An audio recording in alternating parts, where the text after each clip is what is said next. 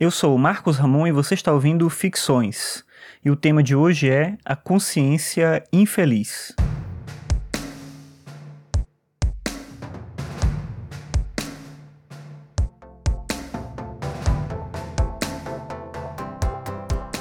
Num livro chamado Fenomenologia do Espírito, Hegel escreveu sobre as etapas do progresso da consciência.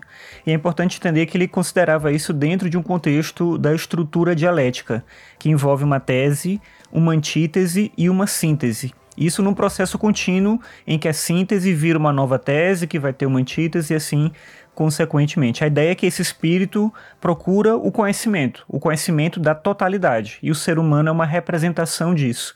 A nossa capacidade racional é uma representação do espírito procurando esse conhecimento da verdade, esse conhecimento do todo. A primeira etapa do progresso da consciência é a consciência sensível, que é a nossa capacidade de aprender os objetos do mundo concreto, mas por meio dos conceitos e não por meio deles mesmos. Para o Hegel, a verdade das coisas ela está no conceito e não naquilo que a gente percebe do mundo. E aí a gente vai para a segunda etapa, que é o entendimento, que é a nossa compreensão da essência dos fenômenos, daquilo que é o suprassensível. Se a gente fosse pensar no contexto da filosofia platônica, do mundo inteligível, mas claro que no caso do Hegel não é esse o termo que ele utiliza. Diz o Hegel que, ao buscar essa essência das coisas, a gente encontra apenas a nós mesmos. E aqui existe um distanciamento da teoria platônica do mundo inteligível, porque, para o Platão, no mundo inteligível a gente encontra muito mais do que nós mesmos. A gente encontra a verdade, que está separada da gente. E no caso do Hegel, ocorre um processo diferente, porque a consciência de si se dá quando nós encontramos em nós mesmos o ser que nós procurávamos fora. A verdade não está fora. A verdade está em você mesmo. E é justamente nesse momento que a gente chega na expressão que dá nome para o episódio de hoje, que é a consciência infeliz.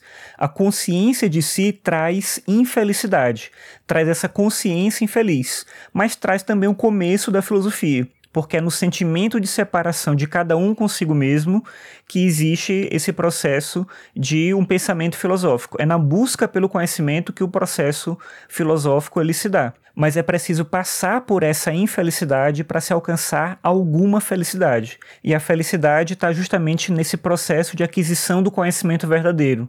Um conhecimento que é, na verdade, um reconhecimento de que cada um de nós faz parte do todo, que é a própria verdade da existência.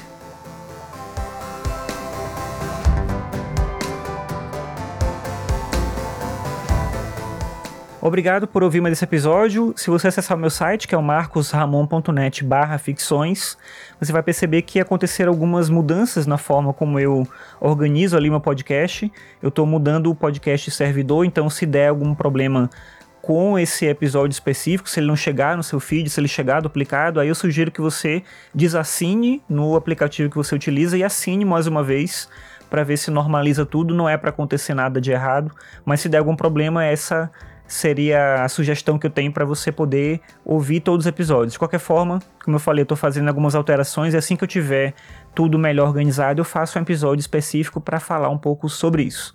Se você gosta aqui do podcast, eu peço para você compartilhar os episódios com outras pessoas, porque assim mais gente fica sabendo do podcast. E é isso, eu agradeço aqui a sua audiência e até a próxima.